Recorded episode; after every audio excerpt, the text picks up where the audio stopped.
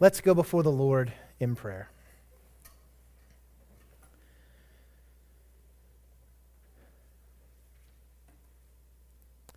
Father, today may you truly empty our minds of the concerns and cares that we have carried with us into this day.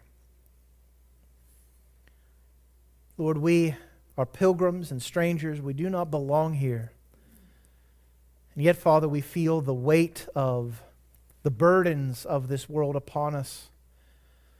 Lord, we feel the weight and the burdens of our own failures and sins from this past week. But Father, help us to realize and hope in the fact that our hope is not found within us, it is found outside of us in Christ alone. So, Father, grip our hearts with that truth today that we would be stayed upon Him, that in finding Him, our all in all, we would have hearts that are fully blessed. That despite the joys and trials and sorrows of this life, Lord, you are all in all to us. Father, make that clear to us today as we look to your word. Father, by your Spirit, open our hearts to see our sin, to hate it, to kill it by your grace, and to seek to be conformed more into the image of Christ. Father, bring revival in our hearts today. We pray all this in the name of Christ our Savior, pleading his blood. Amen. If you take your Bibles and turn with me to Zephaniah chapter 2. Zephaniah chapter 2. We're going to be introducing the prophet Zephaniah here this morning. Again, last week we spent some time just introducing the minor prophets in general. And we used as our text uh, Jeremiah's call for us to break up our fallow ground, to till up the hard soil of our soul. And that is going to be the theme that we carry throughout this study is that our own hearts would be open to what the Lord has for us, that it would break up the sin. And particularly what we see with the minor prophets is they are calling Israel to restore worship of the true God. They're calling Israel to repent of their idolatry, and they're calling Israel to turn back to Yahweh, the Lord God alone. They're calling upon Israel to seek revival by repenting in their own hearts. And so Jeremiah's call to break up our fallow ground is going to be a call that echoes through every single one of these last four books of the Old Testament. And so we begin with Zephaniah, who is a prophet of wrath and rejoicing. He's a prophet of both things wrath and rejoicing.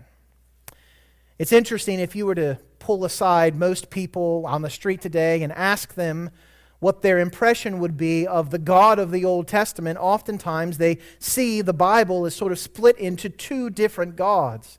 The Old Testament God is a God of rules, a God of judgment, a God of anger, a God of vindication, a, a, God who is harsh with his people. But yet, when we get to the New Testament, we find that God is a God, at least from the perspective of many people in the world today, of kindness and love and compassion and grace. And all you have to do to answer that question is read your Bible. I, I, find it very interesting that oftentimes the biggest way to answer questions in this life is just simply take those words read your Bible. There was a professor I had in college, and, and he used to have this saying when somebody would be doing something that people do all the time, but yet clearly was against God's word, he would tell the students there, he's like, What I want you to do is if this is what you do, I want you to go home, get yourself a nice white t shirt, grab a big Sharpie marker, and just write on your shirt, I don't read my Bible. So much can be answered by just simply opening up the Word of God and reading it. And so it is true that Zephaniah provides for us a vision of God who is holy and justly wrathful. But he also ends this book with some of the greatest messages of the grace and love and kindness of God. So Zephaniah is truly a prophet of wrath and rejoicing. Now, I had you turn to Zephaniah 2 3, but we're going to get there in just a second. I want to begin by just reading the first words of Zephaniah, Zephaniah 1 1. And as we introduce Zephaniah, we're going to answer some questions about this book, about who Zephaniah is, what the circumstances are that he's speaking into, and then provide some principles as we journey through this book over the next who knows how long. as we journey through this book, some things that we should be looking for in our own hearts. Zephaniah chapter 1, verse 1 The word of the Lord that came to Zephaniah, the son of Cushi, son of Gedaliah, son of Amariah, son of Hezekiah, in the days of Josiah, the son of Amon, king of Judah. Who is this Zephaniah? And I think it's important for us to realize that besides everything else we're going to look at at who Zephaniah is, this book is, fi- is primarily concerned with one aspect of who Zephaniah is. He is someone to whom the word of the Lord came. This immediately identifies him as a prophet. If you remember what we looked at last week in describing what it meant to be a prophet, a prophet was one, literally, to whom the Lord spoke or to whom the word of the Lord came. And so Zephaniah is one to whom Yahweh has spoken. Now, that term Yahweh or Yahweh is a term I'm going to use throughout this study, and it is a term that is the name that I think we should properly refer to when we see in our Bibles the capital letters L, capital O, capital R, capital D. It is the covenant name of God. It is the name by which he told Moses that he wanted to be known by Yahweh. And so when you see that term, capital L, capital O, capital R, capital D, it is referring to the covenant name of the God of Israel. And He is our God. We are grafted into that group. We are those who have, by faith in Christ, who is the Lord, who is Yahweh in the flesh. We have that same God. And all the blessings of Abraham are ours by faith in Him. Now, everything that follows in this book is the word of the Lord. So I want us to begin by understanding what we read here are not simply the opinions of a man who perhaps has some royal lineage in him. He is not just the opinions of a man who was there at a time of great revival in the, in the nation of Judah. This is not the opinion of men, it is the word of God. And thereby, if God has spoken to it, what is our responsibility? Listen, obey. And so Zephaniah begins by providing that clarity for us. Now, Zephaniah also provides a little bit of a genealogy of who he is. He tells us that he is the son of Cushi, the son of Gedaliah, the son of Amariah, the son of Hezekiah. Now, this extensive, and, and when you think of genealogies, obviously you think of these long lists that you find in Numbers and in Genesis and throughout scriptures, even in the book of Matthew, and all these names that nobody can pronounce. Thankfully, these ones were a little bit easier to pronounce here this morning. But we think of those as long lists, but here, Zephaniah, I think, is being intentional in bringing this about. In fact, you won't find a longer genealogy in any of the other prophets. Zephaniah is making a point to identify his family. Now, the question is why?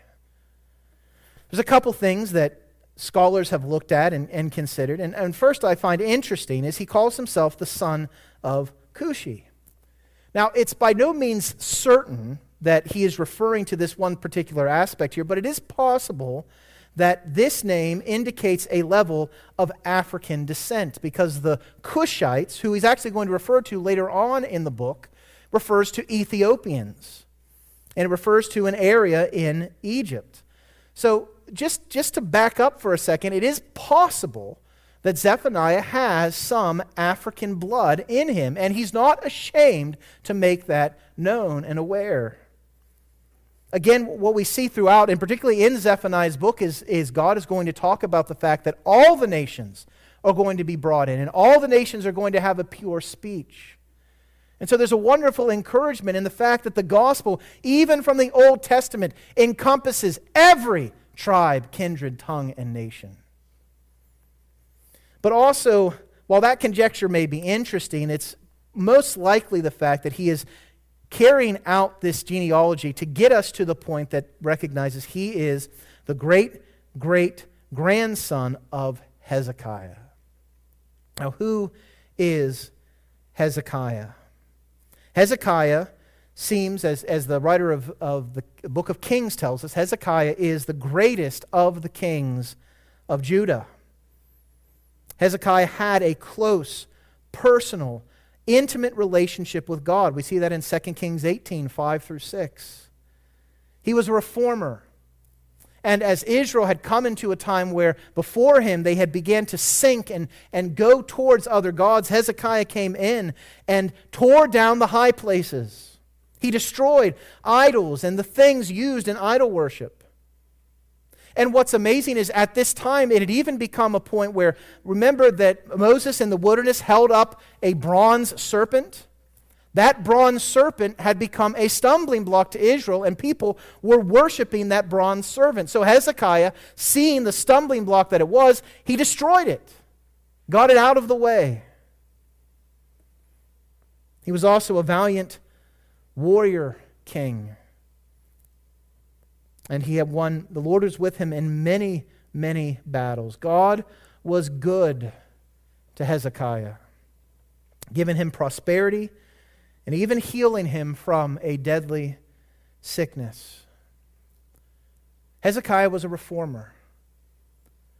But we find towards the end of his life, greed, pride, and selfishness crept into his heart. In fact, to some degree, the very downfall of Judah as a nation, the very seeds of that idea may have begun during Hezekiah's reign. Because during Hezekiah's reign, there were envoys sent from Babylon to see him. And, and what he did was he pretty much flaunted all the riches that they had. He flaunted what, he, what the Lord had given him, but yet he, in his pride, brought that about. And what we find later on, after his great grandson's reign, Hezekiah, after, after Josiah's reign, what we find is Judah is taken captive by what nation? The Babylonians. So it's a reminder to us that we should rejoice and seek change in our own lives, but if we seek change for 10 years, 20 years, 30 years, but by the end of our lives we turn back, we still need to constantly be repenting of our sin. We should never become complacent with where we are in our walk with the Lord. No one on this earth, no one in this room, and no one behind this pulpit has arrived in their spiritual journey. And Hezekiah is a warning to us of this.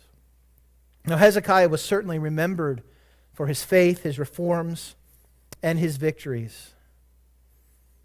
But he's a reminder that we must give God all of us. That we would have built within us, by the Spirit's work, a desire to be like Hezekiah all the time.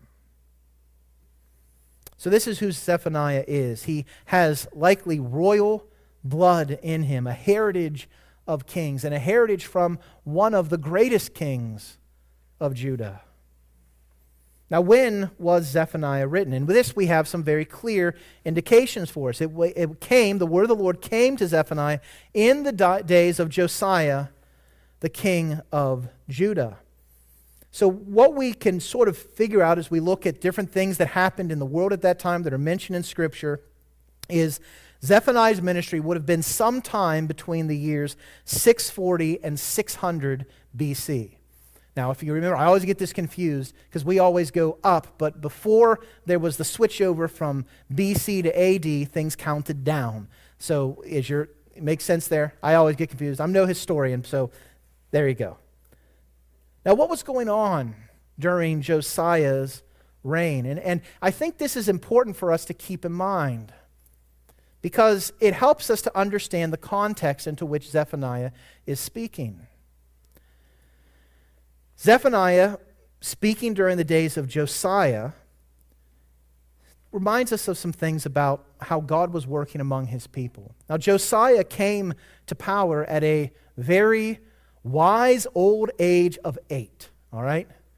So, you know, could, I want you to think, those of you who have children, could you imagine your eight year olds running a country? all right? It would be chaos and pandemonium, all right?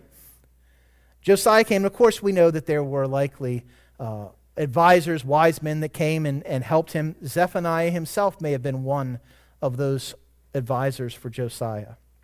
What were the kings like before Josiah? Well, the two kings that were in between Hezekiah's reign and Josiah's reign were Manasseh and Amon. Now, if you know anything of the history of Israel, if you've ever done any study about these things, Manasseh is not a name that engenders confidence in the Lord God. Manasseh and Amon, both of them, were wicked, idolatrous kings. They turned back from the reforms of their father Hezekiah and went deeply into sinful actions.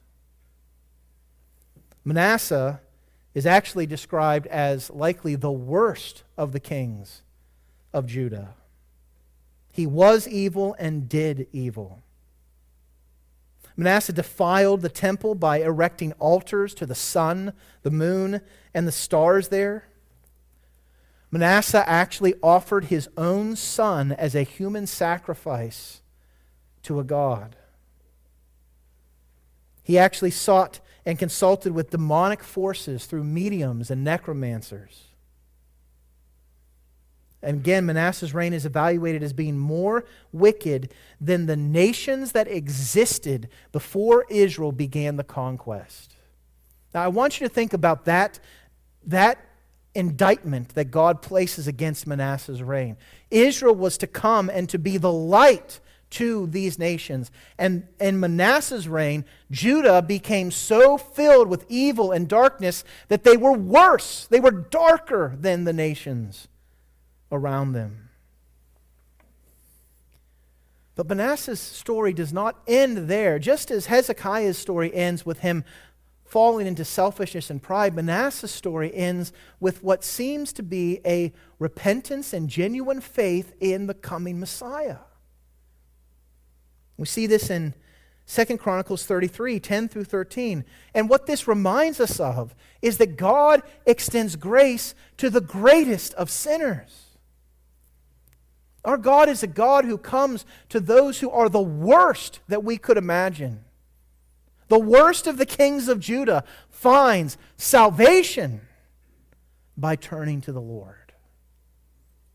And let us never think in any way, shape, or form in our own minds that we have gone so far as that, to the fact that God could not forgive us.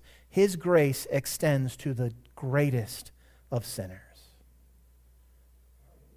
And I pray that today you can say, His grace extended to you. His son Amon was no better. And actually, as a result of Amon's reign, as he persisted in this sin, things were so bad that, that those that were in the court of Amon rose up against him and killed him. He was assassinated. The people of Israel saw this and, and they didn't like what was happening, so they rose up and killed those that had killed Amon. And so Israel was in this very fragile state, particularly Judah was in this very fragile state. And after these bloody conflicts, we see Josiah coming to power as a young boy. We see that he reigned for a time, and probably there were, again, advisors and, and those that were helping him and helping him guide the country. And then, probably around the age of 18, 19, or 20, the scriptures tell us that he began to seek the Lord of David, his father. Josiah had a heartfelt desire to turn back to God. And so Zephaniah begins his ministry during Josiah's reign. Now, the, the, the connection between Zephaniah and Hezekiah, and then the mention of Josiah, because they were likely distant cousins, Zephaniah may have actually been living in the royal palace. Zephaniah would have definitely had access to the king. And so Zephaniah's influence over Josiah is great. He had the ear of the king. And so Josiah begins great reforms. He tears down the, the high places. He goes in and, and wipes out and seeks to clean out all the idolatry that's in Judah. Josiah effects just the same reforms that Hezekiah did. And it is during this time, during this time of revival, that Zephaniah begins his ministry. Now, I think there's some question as to when in Josiah's reign did Zephaniah begin his ministry? Did he was his this word, this book, his prophecy, the actual catalyst that brought about the reforms and the revivals in, in Israel or in Judah? Or is he prophesying after the end of that time where he's calling Israel to realize that as they're repenting and as they're being revived, they need to go further? And we don't really know 100% which time that was, but I will say this the message of Zephaniah is just as needed for the church today as it was thousands of years ago. What was happening in and among God's people, Judah, during the reign of Josiah is what we need to see happening here. And the very things that Judah turned from, we as a church need to turn from. Idolatry fills the church across the world. Idolatry fills the hearts of God's own people. And let's just be honest idolatry can creep into each and every one of our hearts here today. Zephaniah is not going to pull any punches. He is going to probe deep into the depths of your soul and your heart. And God is going to use Zephaniah to show you where you need to repent. And so, as we come to this book, the circumstances are very similar. The times are different, but the heart of man is the same. Again, we all want revival. If I were to call and say, How many of you want revival? I'd hear amens and shouts and hoops and hollers. Then we've got to break up the fallow ground. And God uses Zephaniah as a hammer, as a chisel, as a spade to break up our hearts by pointing us to turn away from the idols of our hearts. Now, what is Zephaniah's main theme? And it is the day of the Lord. Now again, this reminds us and connects us with what we looked at in 2 Peter. 2 Peter chapter 3 verse 10a. There is a reality that the day of the Lord is it going to possibly come? Is there a, a, a 75% chance or a 90% chance or, or a 95% chance that the day of the Lord will come? What, what, is, the, what is the possibility that the, the day of the Lord will come? How certain can we be of it? A hundred percent. The day of the Lord will come, and it's going to come like a thief. And so this becomes the very focus of Zephaniah's prophecy, the day of the Lord. And again, it's interesting to me that this is the book that comes during the time of Josiah, when Israel is experiencing revival and reform.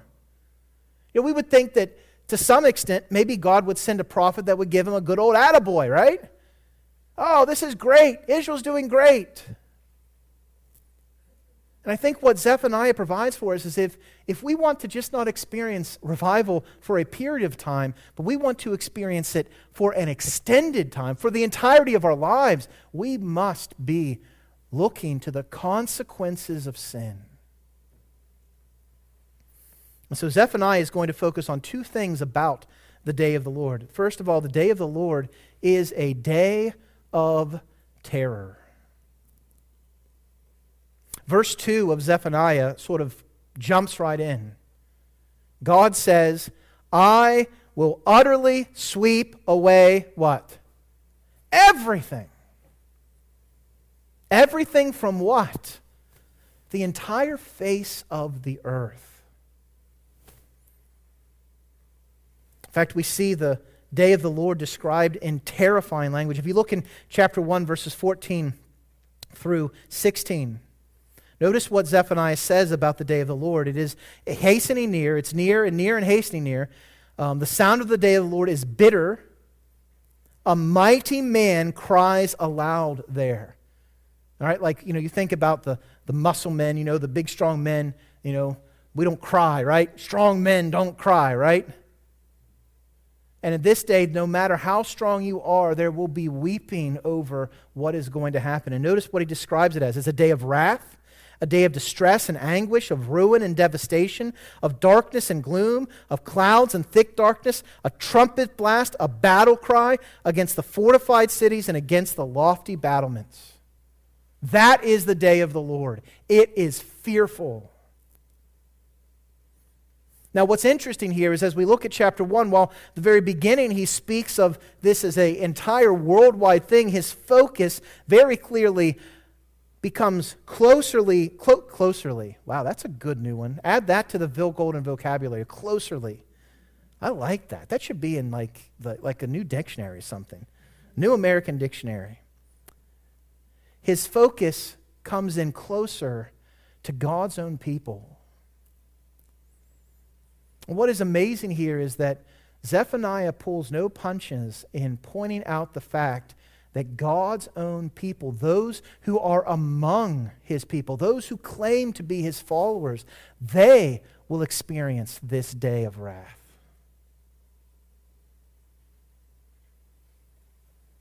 The focus of this judgment is widespread, encompassing not just those with political and monetary power, and, just, and Zephaniah is going to call them out, but it encompasses every single individual in Judah that does not bow the knee to God as Lord. Peter reminds us of this in 1 Peter 4 17. For it is time for judgment to begin. Where? Where does judgment begin? At the household of God. And if it begins with us, what will be the outcome for those who do not obey the gospel of God? So the day of the Lord is a day of terror.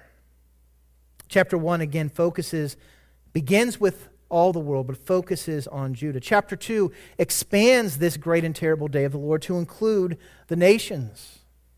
And these nations that have persisted in prideful arrogance since their inception, these nations that seek their own glory and their own prestige and their own preeminence, these nations that Judah so desperately wants to be like, are wiped away to nothing.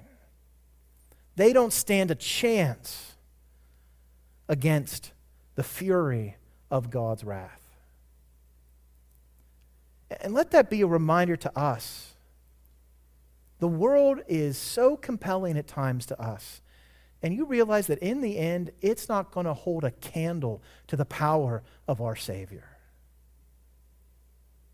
Keep that in mind when you're tempted to be pulled into the ways of the world. And then, chapter 3, the first half of chapter 3, speaks particularly of, of serious, terrible judgment on Jerusalem focus on Jerusalem is of important note, for Jerusalem is the city where the Lord, where Yahweh dwells with his people. God speaks through Zephaniah and he expresses a perplexing truth in chapter 3. If there is any city that should respond to God's discipline, if there's any group of people that should hear the message that God has and be warned about the judgment that comes, it should be Jerusalem, right? Where the temple is, where God's people worship Him.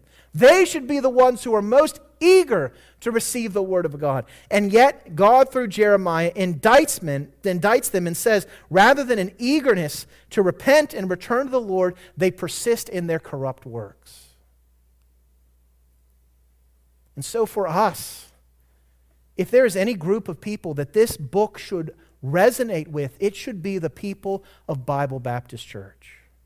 We should hear this message loud and clear. We should be eager to let the Lord use Zephaniah as that tool to break up the fallow ground in our hearts. So the day of the Lord is a day of terror, but it is also a day of hope. As we come to the end of chapter 3, verses 9 through 20 of chapter 3, in the darkness of God's judgments shines the light of his grace. The rest of the book focuses on a time of transformation that is coinciding with the day of the Lord. It's a transformation that comes by means of judgment, but it is a transformation nonetheless. And what we see gloriously revealed to us at the end of Zephaniah is this transformation is not limited to Judah, but it encompasses all the nations. It is worldwide, encompassing every tribe, kindred, tongue, and nation. So Zephaniah truly is a prophet of wrath and rejoicing. Wrath, seeing how God deals with sin and the idolatry of the world, but more particularly the idolatry of his own people. And then it gives great joy in the fact that God is the one who will save his people by his grace. So, how should we approach Zephaniah going forward. We're going to do a verse by verse exposition of this beginning next week, and, and we'll look at these in different sections and seek to, to, to make some applications for us and, and to connect and understand what Zephaniah is saying. But as we do this, what should our attitudes be as we approach this book? And Zephaniah himself, I think, provides for us some clear direction in fact, commands that Zephaniah gives us in this book. And the first is we need to listen. In fact, look in chapter 1, verse 7. Chapter 1, verse 7. Zephaniah gives a command. What are we supposed to do? Be what? Silent. Be silent before the Lord God, for the day of the Lord is near. The Lord has prepared a sacrifice and consecrated his guests. We need to listen. Have you ever had that experience? And it's, it's a terrible experience and something that we all do, but you're, you're having a conversation with somebody and you're supposed to be listening to what they're saying, but rather than listening, you're waiting for your opportunity to speak. You ever had that happen to you? You ever done that? I've done it. Shamefully, I've done that. I think so often we come to God's Word the same way. We have our own ideas, we have our own agendas. We want to see how we can make the Word of God fit into what we want to do. We want to sanitize our own way by doing injustice to what the Word of God says. And so we come to God with noisy minds, noisy hearts, pushing our own way. And God says, quite bluntly, shut up. Be quiet. Be silent before the Lord. Listen, if Zephaniah is going to have any impact in your life, if these minor prophets are going to have any impact in your life, you have to turn aside from thinking your own ways and just listen. You can't listen if you're so busy talking. And so as we come in here week after week, as you enter these doors, be silent before the Lord. Be prepared to listen to what He would have you to do. As we journey through this book, and frankly, any book of God's Word, there will be a temptation to, in one sense, converse with what God has said. Don't converse, listen.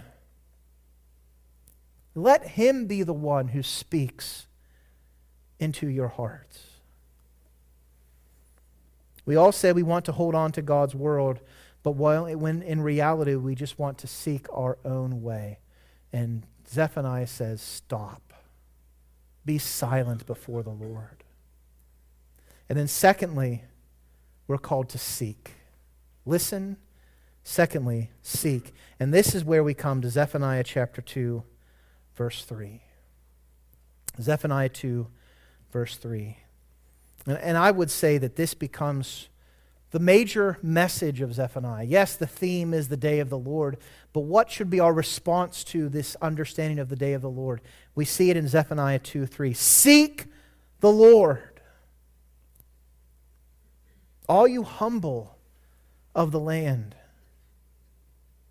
And what, what is the, like he calls us to seek the Lord, and then he provides some descriptions of what it means, what it looks like to seek the Lord. You're humble, you do his just commands. You don't argue with his commands. You don't try to say, well, this isn't the best way, or, or this should be a different way, or I'll keep it this way. You just say, God's ways are just, and I will live by them. You seek righteousness. You seek humility.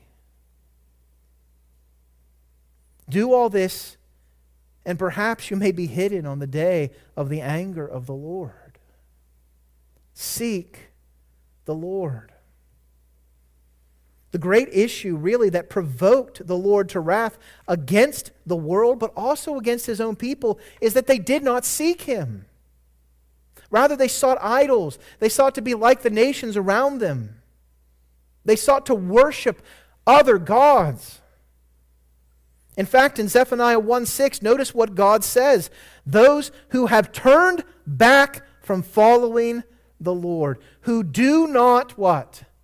Seek the Lord or inquire of him. I wonder how often you go about your day, you make your decisions, you live your life without any regard to the Lord your God.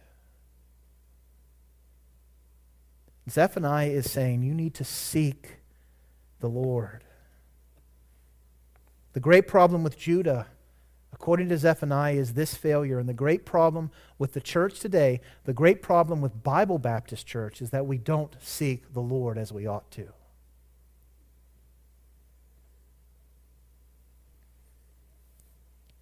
Now, this is one of the most basic and fundamental flaws of humanity. John Calvin is famously quoted as saying, The heart of man is an idol factory we are so easily creating other things to seek rather than God. There's so many things. And Jesus puts his finger on this in Luke. Luke chapter 12, verses 29 through 31, he says, Do not seek what you are to eat and what you are to drink, no, be worried. He says, Because the nations of the world seek after these things. Now, notice the things that Jesus said. He doesn't say riches here. He doesn't say wealth. He doesn't say prestige. He doesn't say having mansions and possessions and all those things. Notice the very basic things he spoke, speaks to food and drink. Why? Why does he focus on those things? Because they are an example of the most basic aspects of life that we seek above God Himself. And what ends up happening is we seek these things. What do we end up being? We end up being what? Worried. What should we do instead of being worried about how we're going to get the things we need? Instead of seeking those things, who should we seek? The Lord. And if we're seeking Him, we won't be worried about the things that our God, who is a loving Heavenly Father, who will never give us a stone or never give us a snake when we ask for bread or meat. He will always give us exactly what we need. God will never fail you. So seek Him. We seek prestige.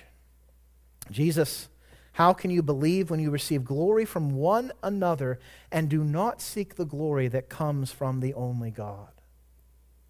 Boy, how we build our own confidence, our own significance on what other people think about us, right? It's so easy to do that. We, we yearn to be praised.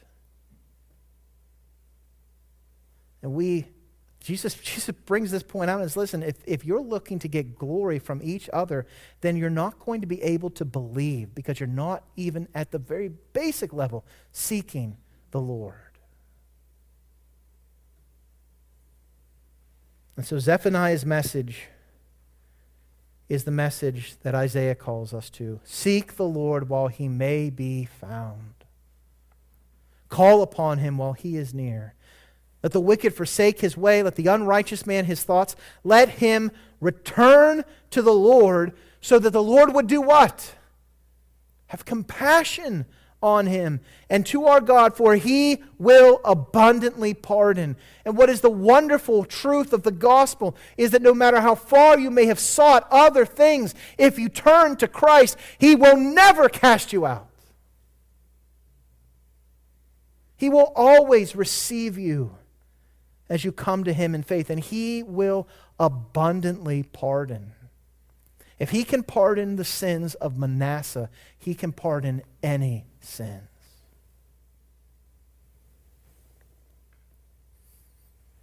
So, we need to seek the Lord. One thing I failed to mention earlier on is that Zephaniah is a contemporary of Jeremiah. Jeremiah and Zephaniah are speaking at the same times. And notice what Jeremiah says about Judah particularly in reference to the northern kingdom, to Israel. But he says, Yet for all this, her treacherous sister Judah did not return to me with her what? Whole heart. But in pretense, declares the Lord. Here's the key to revival seeking and returning to the Lord, not with part of you, not with some of you, but with your whole heart.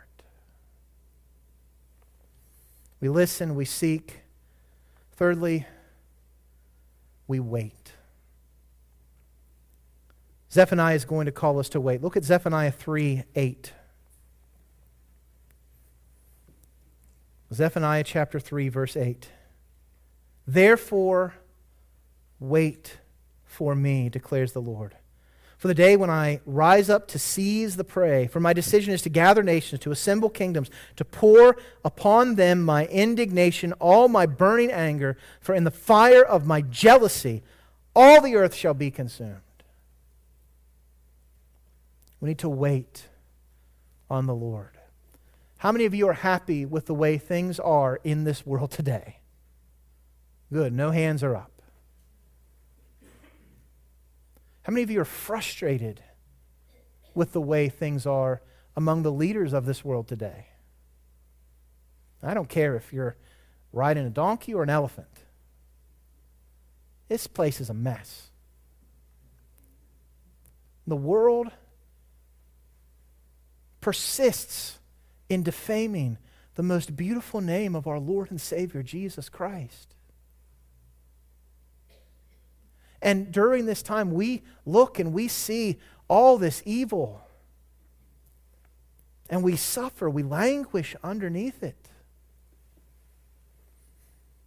And Zephaniah says, Wait for the Lord. In fact, God says through Zephaniah, Wait for me. We need to have patience as we wait for God to act, knowing that He will act. Now, again, this is one of the things we talked about early on last week. The prophets are going to talk about stuff that's going to happen in the future to when they're writing, but also in the future to when we're when we exist. There are things the prophets talk about that haven't happened yet. And sometimes our desire is to be morbidly focused on those things and try to try to read the tea leaves of Scripture. Maybe this is referring to this, and, and may, maybe this war in Israel is referring, is referring to something that, Hezekiah is, or, or I'm sorry, Hezekiah, that, that Zephaniah or Nahum or Isaiah is referring to. And we want to draw straight lines. Listen, the only straight line that we need to draw is to what God says here in verse 8 Wait for me, I will act. And while we should be aware of the signs and, and seasons and understand those things, the reality is God will fulfill His word in His timetable according to his ways, not ours.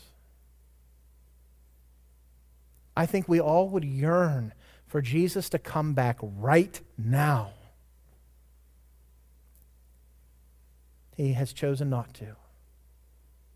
So we must patiently wait for him. Again, to tie in with our study of 2 Peter, the Lord is not slow to fulfill his promise, as some count slowness, but is patient towards us. And why, why does he wait? And one of the reasons he waits is that he would save his people.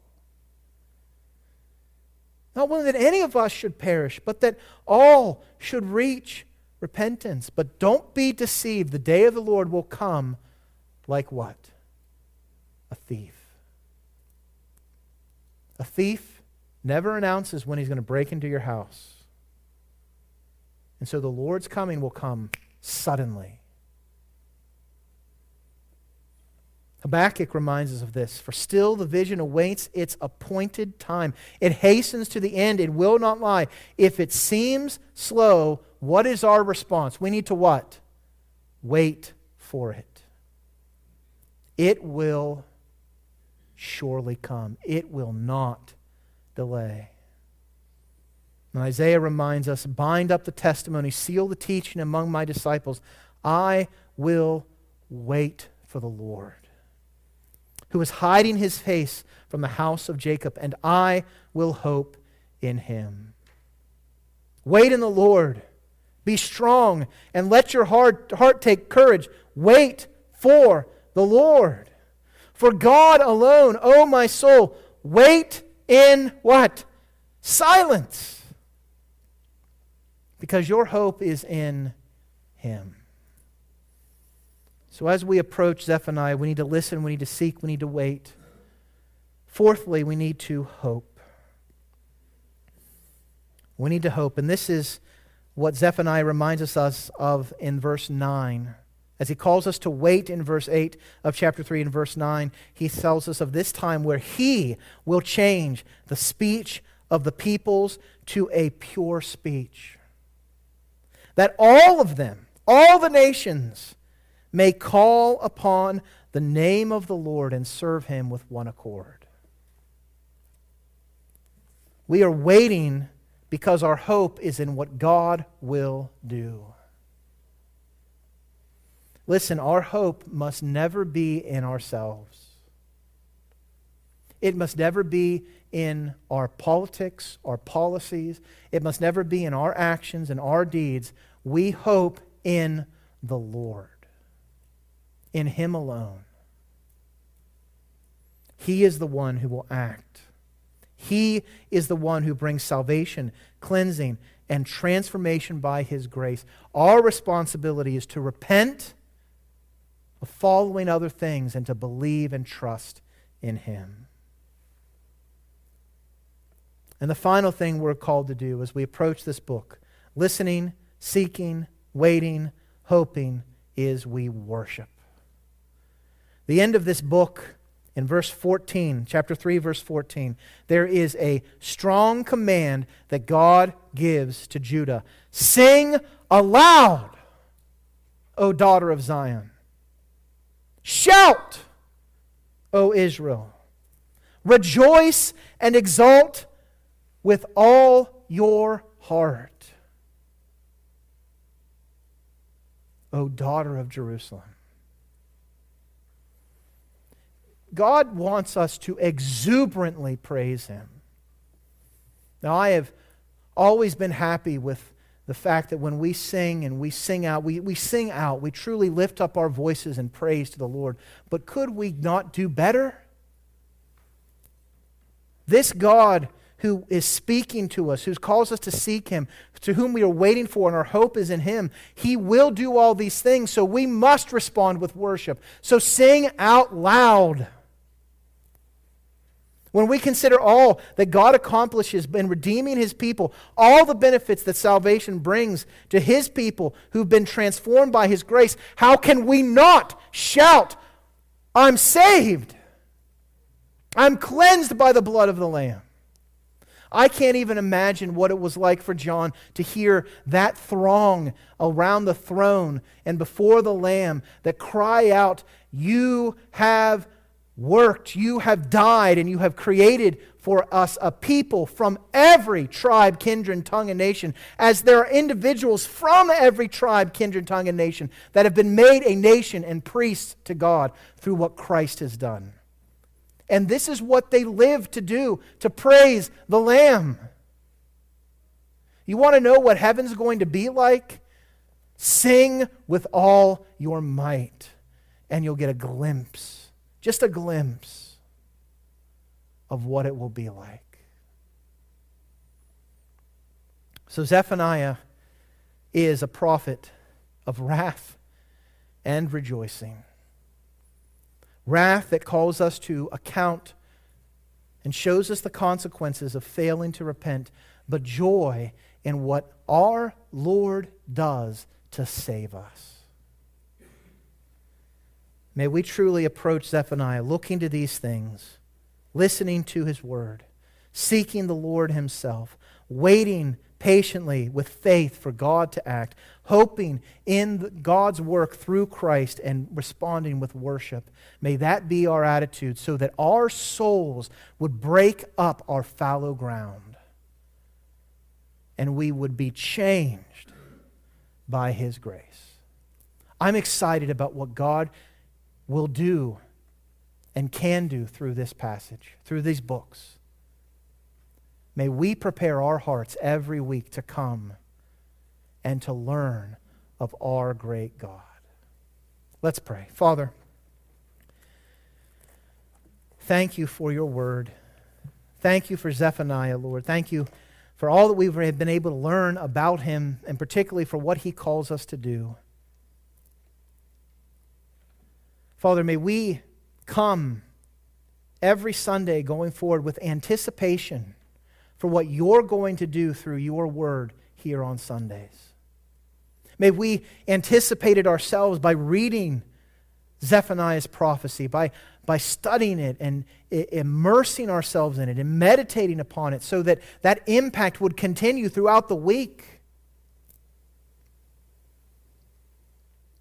Father, bring revival as you change our hearts,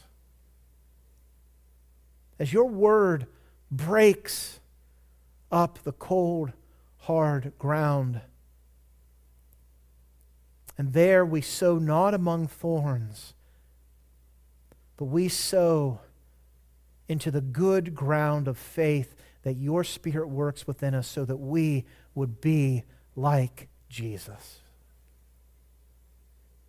For the work is only you can.